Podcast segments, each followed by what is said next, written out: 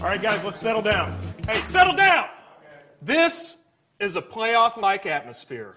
There is a ton at stake right now, and all that we have done, all that we've worked for, all the tears, all the sweat, all of the late nights, all of the dirty diapers. Taylor, where you at? Yes, sir. What do you do when your kid throws a temper tantrum at HEB? Give him what he wants so he'll shut up and stop bothering me. Wrong! Shepherd their heart, not their behavior. Edwards, what do you do when the chores don't get done? Uh, just let my wife do it. It's faster. Wrong! Promote personal responsibility and a Godward orientation. It sounds difficult. What? What are you going to do when you got a 26 year old man child in your basement, doesn't have a job, playing video games, taking up all your Netflix queue? Does that sound like a good plan? No, no not now, Jerry. No. Williams, Hang on. Yes, sir. what do you do when your kid gives you lip? You give them lip right back. Wrong! Teach them to submit to authority. Hey, you submit to authority, man.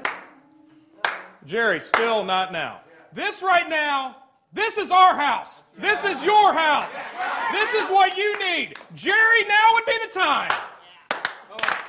All right, let's go. Let's get out here and let's go shepherd the heck fire out of these kids. Let's go.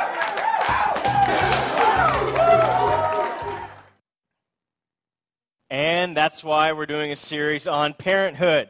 Uh, how many of you here this morning are a parent, know a parent, or have a parent, and would agree that apparently parenting can be challenging? If you agree that parenting can be challenging, just go ahead and raise your hand right now. Good. That's, that's pretty much every single one of us here. Uh, by the way, Stephen, if you don't have parents, then you're probably not here today. Uh, studies show that uh, if your parents didn't have children, there's a 100% chance that you won't have children either. Um, some of you are going to get that later.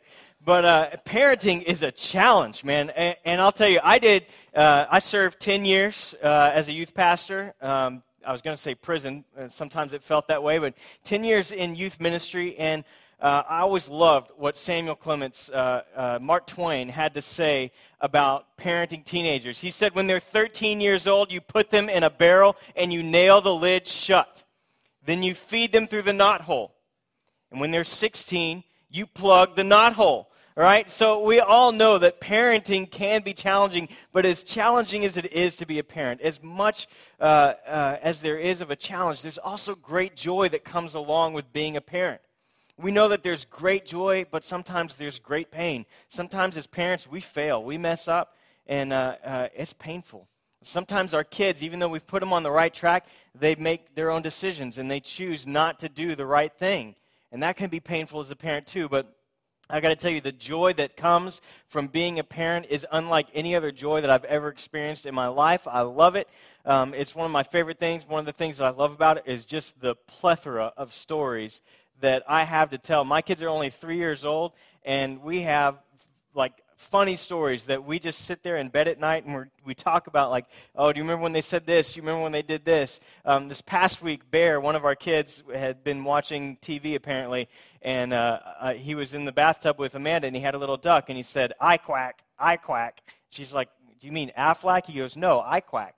Uh, you know he just like little things like that that they don't get. Malachi uh, we told him my mom told him the story of the big bad wolf and uh, you know she was playing up the story, and, and then uh, that night he went to bed, and I'm tucking him in the bed, and he goes, Big bad wolf, not going to get me? You know, he's like two years old, and, and he's all freaking out. And a couple weeks ago, uh, kids were learning about David in Sunday school, and they learned about how David killed the lion.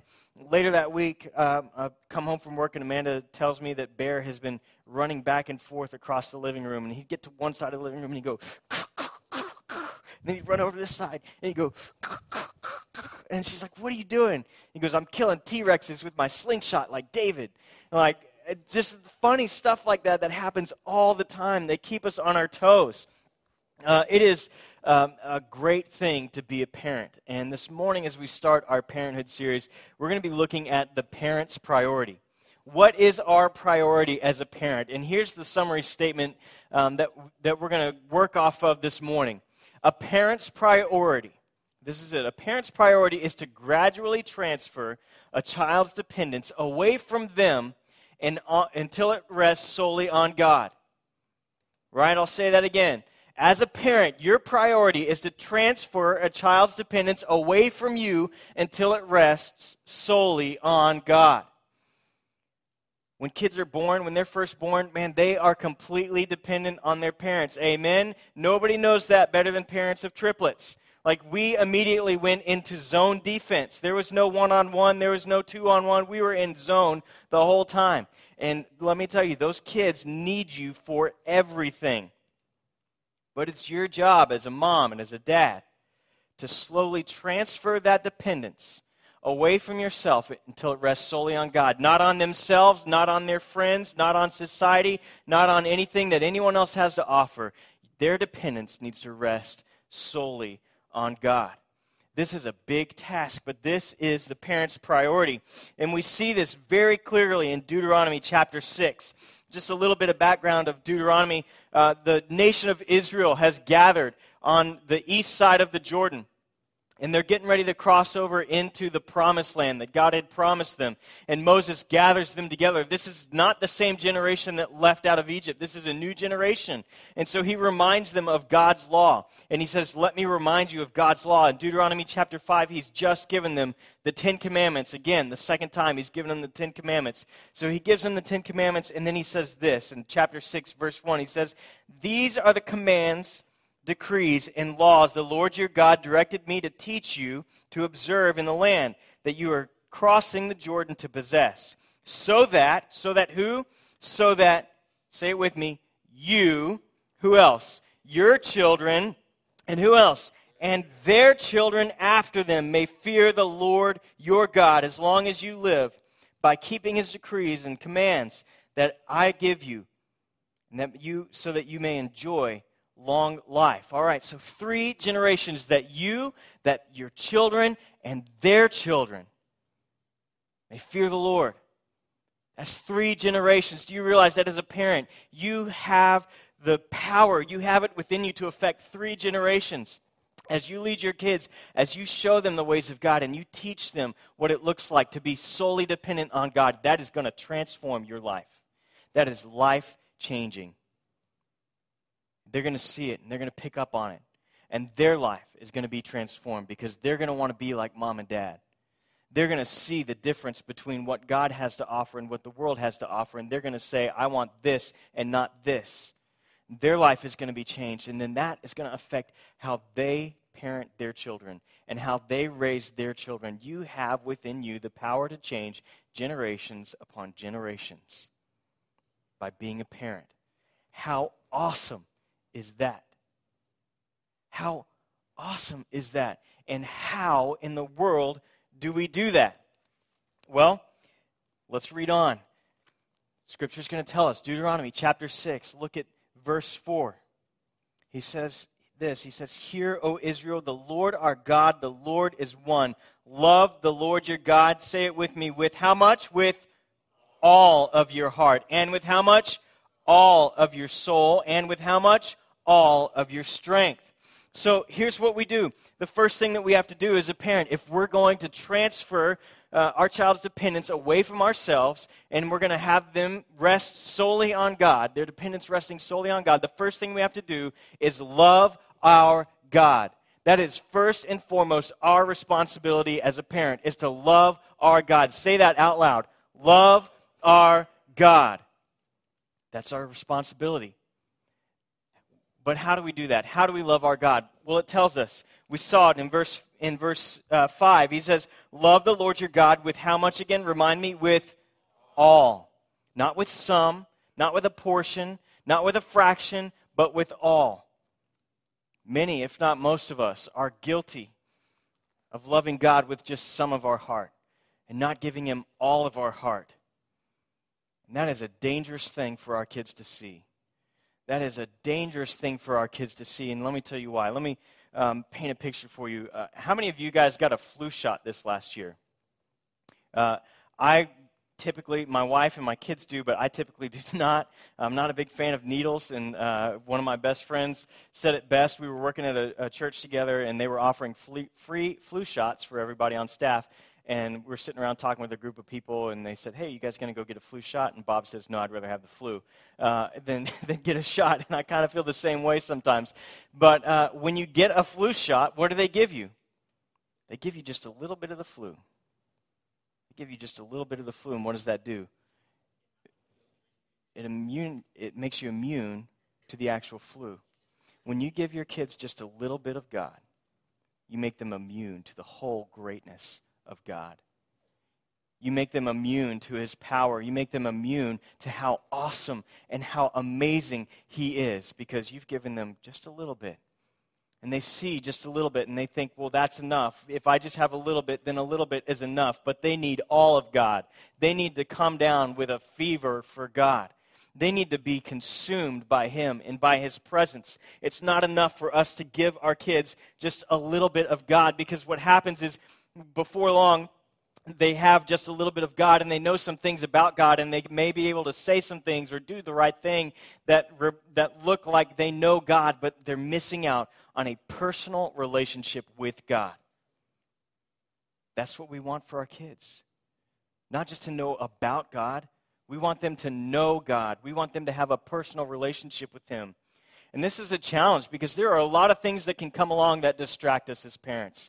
And, and you know, pastors are, are no different than anyone else. We're, we're as guilty as this as anyone else. We want good things for our kids. But we trick ourselves into thinking that if I can just give my kids a little bit more than what I had growing up, then they'll be okay. Like if I can just give them a little bit bigger house, if I can give them just a little bit nicer car, then they'll be okay. And so, dads, moms, we go out and we work and we work hard because in the back of our mind we're thinking, I've got to, I've got to give my kids more. I need to give them more. But what our kids need is not more. They don't need more stuff. They don't need more things. They don't need bigger things. They need more of us. They need more of us showing them what it looks like to love God. But what do we do? We go out and we work hard so we can buy them that nice car. You know, the ones that have side curtain airbags, that have airbags, that have airbags. And, and we get them leather seats. And since it's hot in Texas, we, we make sure that those leather seats, man, those, those are cooled leather seats, and sometimes it gets cold, so they need to be heated leather seats. And, and God forbid their little booties sit on cloth rather than leather. So we work hard and we put them in sports from the time they can walk or crawl. We put them in t ball and gymnastics and swimming and everything under the sun. And before you realize it, we are scheduling our kids and we're not discipling them. Parents, let me ask you are you scheduling your kids or are you discipling them?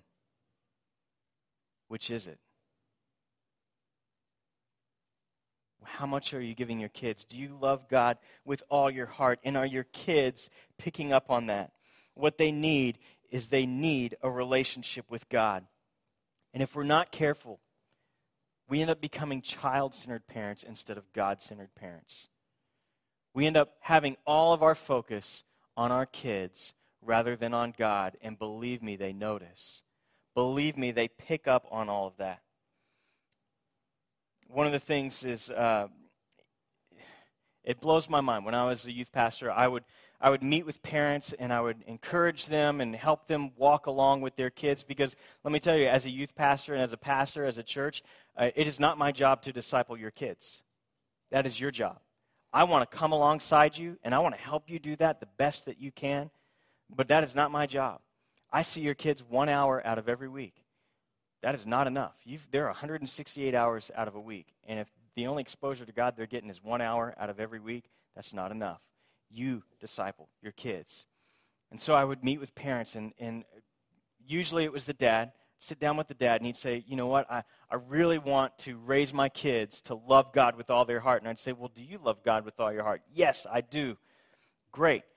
Let's move forward. Let's get together. In fact, I had one guy that, that he and I were getting together, and we were sitting down. We were doing discipleship. I was taking him through studies, and he was memorizing scripture, and he was getting to know God. And then uh, after a couple months, uh, I just never saw him anymore. He stopped showing up for discipleship, and, and I never saw him at church. And then I ran into him out at the store, and I said, Hey, man, where you been? I, I haven't seen you around. What's going on? You guys going to another church? Because if you are, that's awesome. I'm, I'm, just glad that you're plugged in. He goes, No, no, we haven't, we haven't been to church. Uh, and I was like, what's going on? You guys okay? Is anybody sick? I mean, can, can we come and take care of you? He goes, no, no, no. Um, we're just busy you know, we, my son's in baseball this year, and he moved up a division, and, and they asked him to be on this team, and they play on Sunday mornings, so we can't make it. And then my daughter, uh, you know, she's got to be here for gymnastics, and, and it starts right after church, and, you know, that's just too much to rush. And, and you know, sometimes the football games come on, and, and I'm just too busy. I, I'm just too busy to go to church. And I was thinking in the back of my head, you love God with all your heart and you are too busy to worship with God's people? You love God with all your heart, and you are too busy to worship God with God's people. That does not make sense to me. I, I couldn't wrap my mind around that. Parents, let me tell you, your involvement in church matters. It is important because your involvement, whether you come or whether you don't come, sends a message to your kids. When you say, oh, we've got this, we're going to miss church today. This is more important. And, you know, hey, this is only 12 weeks of whatever we're going to miss. Uh, what kind of message are you sending to your kids? Are you demonstrating that you love God with all your heart, or are you demonstrating that you love something else? Your kids are picking up on it. Uh, there was a study done a couple years ago that shows the importance of parental involvement at church. And when I say involvement, I don't mean you show up 10 minutes late um, sit in the back with your coffee and donuts and check out before the offering so that you can beat everybody to Luby's, right? That's not what I'm talking about. I mean involvement. I mean that you are involved in church, that you are participating in the body of Christ. That when you think about church, you say, I am a part of the body. I have a biblical function in the body. It is important that I be here. I have biblical community with other believers. I am involved in my church right? The other stuff, showing up late, sitting in the back, leaving early, rushing out of here, that's a spectator sport. That's not what we're talking about. We're talking about being involved. look at this. Um, if kids went to church, neither mom or dad went to church, only 6% of kids will become active Christ followers as adults. If only mom went to church, 15% of kids will be active Christ followers as, as adults. Now, dads, pay attention to this. If only dad went to church, 55% of kids will be active Christ followers as adults. Dads, do not underestimate your influence over your children. I know there's some single moms out there, and, and that's not to say that, uh, that your kids are a lost cause, not at all.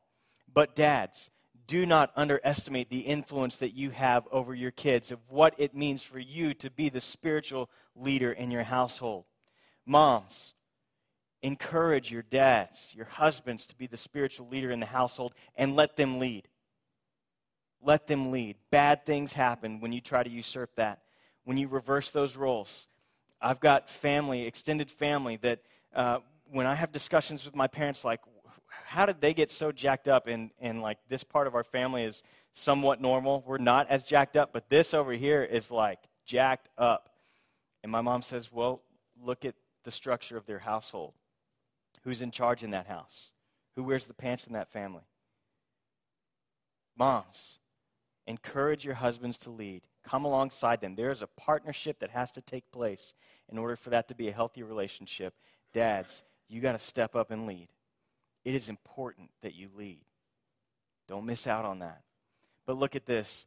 If both mom and dad are actively involved in the church, 72% of kids become active Christ followers as adults. 72% parents, it is important that you lead, not just with your actions, not just with your words, but that you set example, uh, not just with your words, but with your actions as well. Um, Amanda, aka the Holy Spirit, uh, uh, has been on to me since our kids have been born about uh, my language sometimes. Now, you're probably thinking, like, do, do pastors say bad words? Uh, well, not, not like the big ones. Uh, I tend to stay away from the big ones. But, you know, there's stuff like, like every once in a while I'll say, dang it, darn it. You know, one of those will just come out and you think everything's fine. And in fact, there's one that I used to say um, kind of regularly because I thought, you know, it's not the big one, it's, it's just this one. Um, it rhymes with, with snap.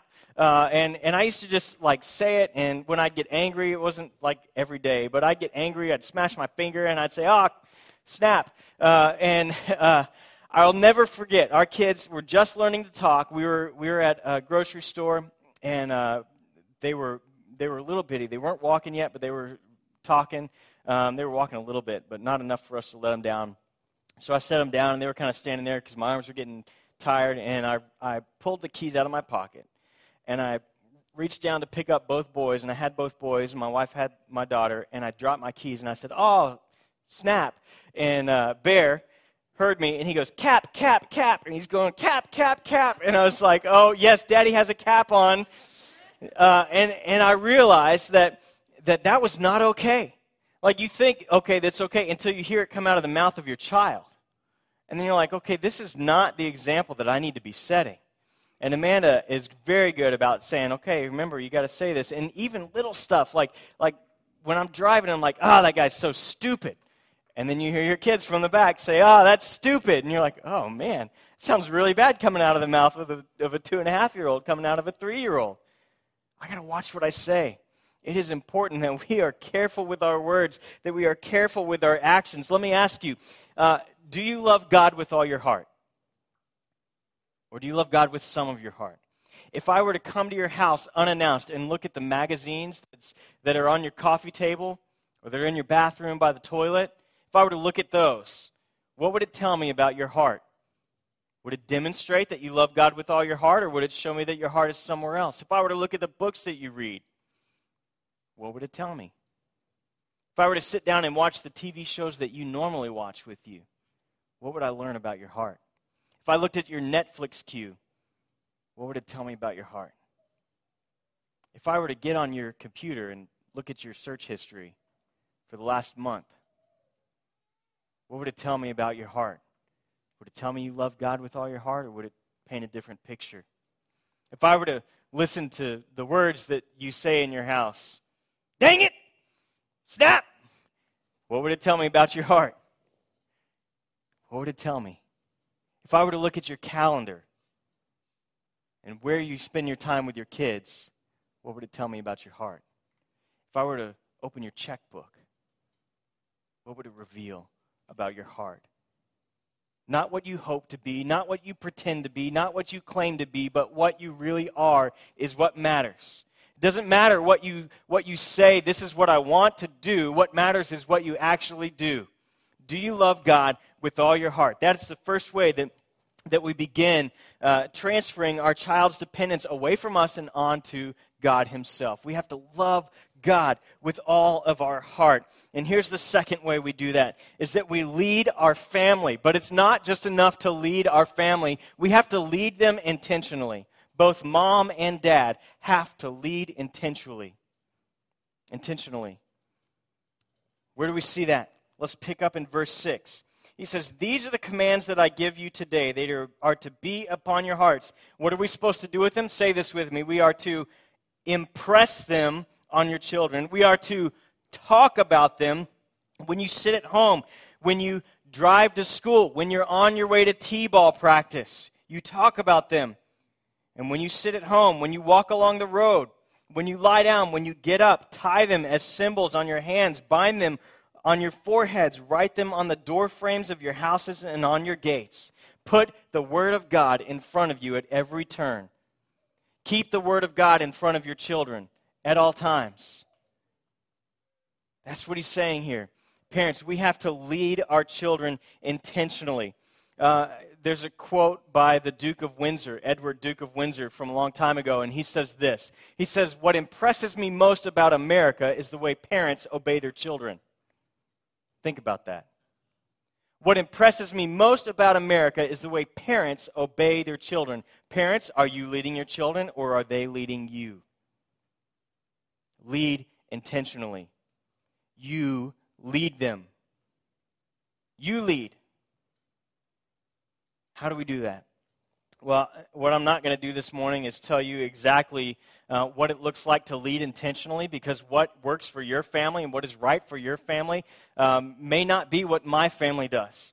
But I'll give you just a couple ways that we do it. Um, if it's encouraging to you, if it works for you, feel free to use it. Uh, I, would encourage you, get with other couples throughout the week and just say, hey, what do you guys do to lead intentionally?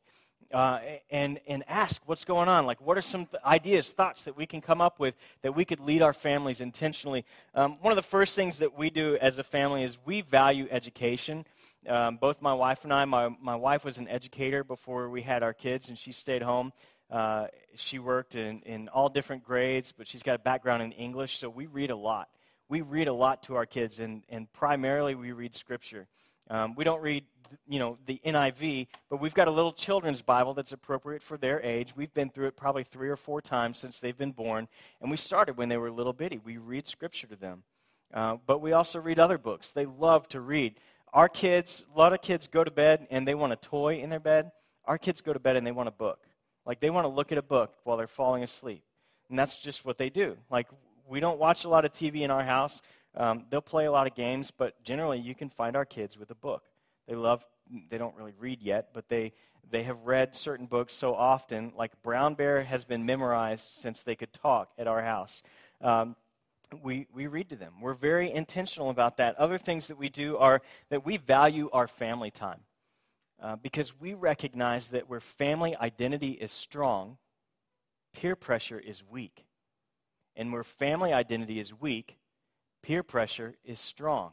And so we value our family time. We don't put our kids in a million different things going in all different directions. I know they're, they're young at this time, and, and as they get older, they'll get involved in stuff, but, but we really try to value our family time. Um, our, our parents, both my parents and Amanda's parents, will often call and say, Let us watch the kids this weekend. Let the kids come to our house. Let them spend the night. Let me take care of the kids. And a lot of the times we say no. And they don't get it because what they don't understand is, is that we value our family time. And a lot of times, as a pastor, I may have counseling sessions in the evening, and I've got breakfast in the morning, and then I'm working throughout the day. And there are a lot of times when, uh, just because of certain seasons, that, that I'm not home, I'm not around in the evening. So Friday night comes, Saturday comes, Saturday's my Sabbath, and man, we say, This is family day parents are tricky. They always they always do this. They're like, "So what do you guys have going on this weekend?" They want to know like, "Do you already have plans or are you just brushing me off?" And it's like, "Hey, look, we don't have anything going on, but we're going to have family day." And we may not go anywhere. We may not get out of our pajamas all day long, but we're having family day. We're spending time as a family. We value that time our vacation times. We, we go camping. We do stuff as a family. Um, we do things that, that everybody can do. We have a great time at our house ever since the kids were able to stand up. Saturday, Sunday night became pancake and dance party night. Um, we cook pancakes and we turn on some music and we have a dance party. Like we have fun. A couple weeks ago, it was hot. I was outside and just finished doing the yard, and so I turned on the hose and just started spraying the kids. We had a big water fight in the backyard. Um, this past week, we set up a tent in the living room because it's hot outside and I'm not sleeping outside. Uh, so we set up a tent in the living room and, and we camped out in the living room and we just, we have fun. We want our kids to know that it is fun to be a Christ follower in our house. Like, it is fun to be a Christ follower.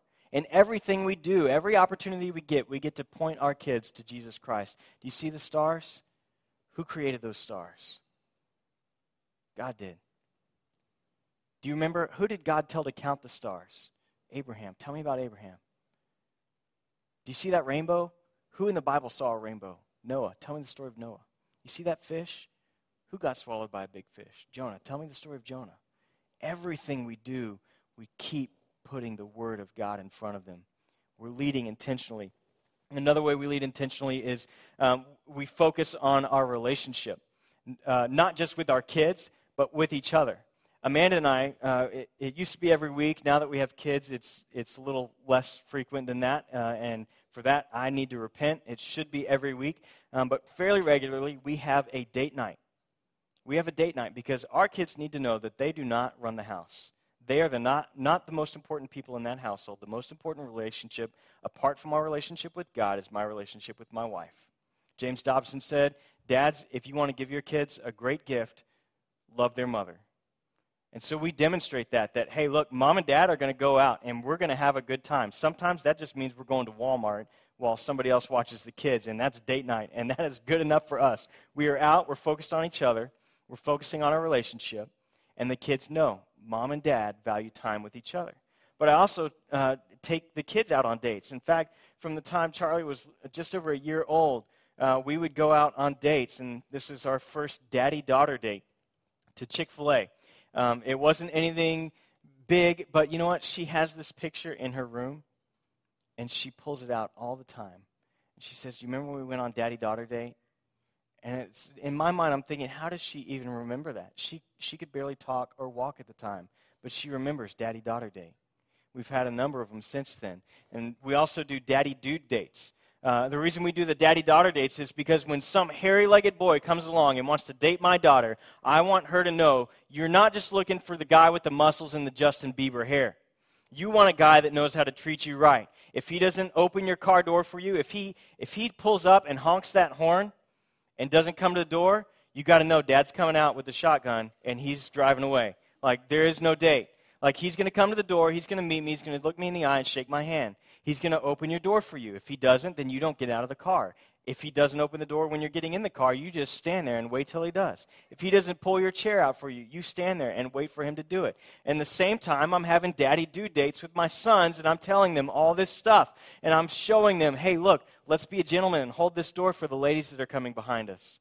Let's, let's remember, God gave you muscles. Why did God give you muscles? To protect my sister, to, to stand up for what's right, to protect those who can't protect themselves. That's right. God made you a warrior. God made you mighty. But He also gave you a brain so that maybe you won't have to use those muscles. Charlie, God made you beautiful. God made you nurturing so that you can love and care for the people around you. God made you smart so that, so that you can defend His word, so that you can stand up for what you know is right. And we instill these things in our kids. It's important that we lead. Um, one of the other things that we do is we include them in our evangelism. When we got into church planting, we knew that this was unlike any other ministry that we were going to be a part of. And so we included our kids in, um, at that time, they weren't old enough to be included in the decisions, but we had them in our mind. Like, what's this going to do to them when we've got people at our house who don't go to church? Um, have never been to church, aren't familiar with being in church, and don't know that it's not okay to say some of these words in front of little kids. And we decided that, you know what, that was our opportunity to shepherd our kids through that, to say, look, we know that you heard this, but you know mommy and daddy don't talk this way. Why do mommy and daddy not talk this, this way? Because God says not to. Okay, but this person over here doesn't know God. We need to pray for them. Mommy and daddy want you to know it's not okay to talk this way. But this person doesn't know God. We need to pray that they know God. And we walk them through that so that when they get older, when they're out on their own, they'll know how to make those decisions. Um, the other thing that we do, other than including them in our evangelism, like they are there, they are a part of it, we include them in prayer walks. Um, this is something that they have loved to do, and uh, we've got a picture here of one of our prayer walks. And I got to tell you, I was embarrassed, uh, not because uh, because they're stopping and kneeling, but because when I was going on prayer walks, I was just kind of walking a neighborhood, and whenever I felt like to stop, I would stop. And we would we stopped at our first house, and uh, then we started walking, and I thought, okay, we'll go a couple houses down, we'll stop again, and we'll pray for whoever's in that house. Malachi gets to the next house and goes, let's pray for this house. So we prayed at that house. We get to the next house, and Charlie goes, what about this house? You missed this house. We got to pray at this house. It's like, all right, we'll pray at this house. We did not get as far as I wanted to, but we prayed at every single house, and it wasn't just enough to walk and pray. They're like, no, we get on our knees and pray. And, and I was embarrassed that, that they were, in this instance, leading me. They were setting an example. But where did they learn that from? They learned it from us. And we had just forgotten what we taught them. Lead intentionally. Parents, you lead your children. Lead. Parents, lead your families intentionally. First, you, you've got to love God. You've got to lead intentionally. How do we do that? Um, the Bible tells us that, that we have to lead our children intentionally, and we do that by training. We have to train our children. Now, you can go through life and you can let life just happen. And if you let life just happen, it will. And then you're going to send them off to college, you're going to walk them down the aisle, and you're going to wonder, where did all this time go? Like, what did I do? But if you train your children, Proverbs 22 6 says, train up a child in the way he should go, and when he is old, he will not depart from it. That is not a promise that your kids are going to turn out perfect, but it is a principle that if you're faithful, more than likely your kids will know the right thing. Now, when it says train, that word train there is chanak. Everybody say that. Chanak. That's a fun word to say. Chanak. All right? And here's what it means it actually means the palate. It comes from the word for the palate of your mouth. And the reason they get that is because the midwives, the Hebrew midwives, used to come, and as soon as a baby was born, they would take some paste on their finger and press it to the roof of the child's mouth. And this, this would trigger a feeding effect in the kid. And so they would hand the mother to the child after they'd pressed on the chanak, and the child would nurse with his mother and eat and become strong. When we, when we talk about training our children, that means we initiate, we dedicate, we train them in the way they should go. And how do we do this? Well, the book of Proverbs gives us a list of ways that we can train our kids. Uh, and if you have your bulletin, they're there. The actual verses are there. We're not going to look at each individual ones. But as a parent, we have to train them to, number one, manage God's money. And yes, that's worded correctly. It's not their money, it's not your money, it's God's money, right? And we remember back from our generosity series that we are the manager and God is the owner. You ask our kids, who owns this house? God does. But who's in charge? Daddy is. Whose toy is that? It's God's toy. But who's he giving responsibility of it to? Daddy, right? And so they know that, that everything in our house belongs to God. Daddy's in charge of it, and daddy decides who gets to play with it and who doesn't. It saves us a lot of fights. Teach them to manage God's money. Teach them to carefully select their friends. Carefully select their friends. Now, this isn't to say that you don't want them to have friends who don't go to church because they should have friends that don't go to church. But they should have a much larger circle of friends whose parents are like minded and leading them in the same direction. Uh, you want to encourage them, teach them, train them to watch their words. Watch their words. This is more than just language. This includes gossip. This includes the way that they speak to you right? They have to watch their words. Next, you want to teach them to be responsible. Our kids, from the time they could get their little chubby fingers around their toys, put their own toys away. They couldn't crawl, they couldn't walk, they could barely even lift their heads up, but they could grab a toy and we would put the basket in front of them and they would put it in. It took a lot longer, but guess what? Now they're three years old. We say, go clean up the toys, and guess what they do? They go clean up their toys. We've trained them to be responsible. We're training them to be responsible. Next, guard their minds. Parents, you cannot underestimate the, the importance of this one. That they would guard their minds. What are they reading? What are they watching? It's not just enough to say, well, they're just watching the Disney Channel. There are shows on the Disney Channel where the parents are, where the kids are so disrespectful to their parents. Is that really what you want them taking in? There are books, Berenstain Bears, uh, it's not all of them, but there's one in particular where the dad is like made to be the idiot in the story. Like, can daddy get it right? And it's like they make dad out to be the moron. Is that really what you want your kids reading? I don't think so. You got to guard their minds. You want to train them to be generous. When we did our generosity series, we pulled out our kids' give, save, spend jars. Their, their give jars were empty because as soon as they get it, they give it. They had a save jar, and we explained you can't take from here, but here's your spend jar. Here's your cookie money, your ice cream money. Here's, here's your toy money. And we laid it out all in $1 bills. We said, pull out how many you want to give to God for the generosity offering. And they each pulled out how much they wanted to give to God. They gave it to us. We put it in an envelope, and they came and they handed it to the elders. Like we're teaching them to be generous. Lastly, train them to fear God. What do we do with that? Train them to love the Lord their God with all their heart, all their soul, and with all their strength. Parents' priority transfer dependence from yourself till it rests solely on God. How do we do that? We first love God. And second, we lead intentionally if you're here this morning and you're like, look, I, I don't have kids, or maybe my kids are gone, they're out of the house, what do I do? What is this series going to have to offer me? Uh, I hope you can see how a lot of what we've talked about transfers into other areas of your life. Are you leading your friends, or are they leading you? Are you leading your coworkers spiritually, or are they leading you? Uh, are, are you training the people that, that are around you, new believers, baby believers, people that are children? Uh, are you training them what it looks like to walk with God? Are you loving God with all your heart? Are you preparing for the day that you might have kids or that your kids might have kids and you have influence over your grandkids? There's something for everyone here. I hope you know that. I hope uh, you can recognize how important it is, not only for those reasons, but also because there are children in church um, who don't have the influence of a dad, and they need a strong male influence. And maybe you're one of those people that doesn't have kids at this time, and you could be that strong male influence in their life. Maybe there are, there are kids whose moms are not present in their life. And, and as a godly woman, you could be a model for them of what it looks like to be a godly woman, what it looks like to love God. And you could train them in all the things that we've just talked about. What I want to do right now is I just want to pray for each and every one of us as we go from here that we would love God and then we would lead intentionally. Let's pray. Father, we thank you um, that you are the perfect Father, that you are our Heavenly Father, uh, and that you have shown us the way, Lord, and that um, even where we as parents may fail, that, that you are still perfect.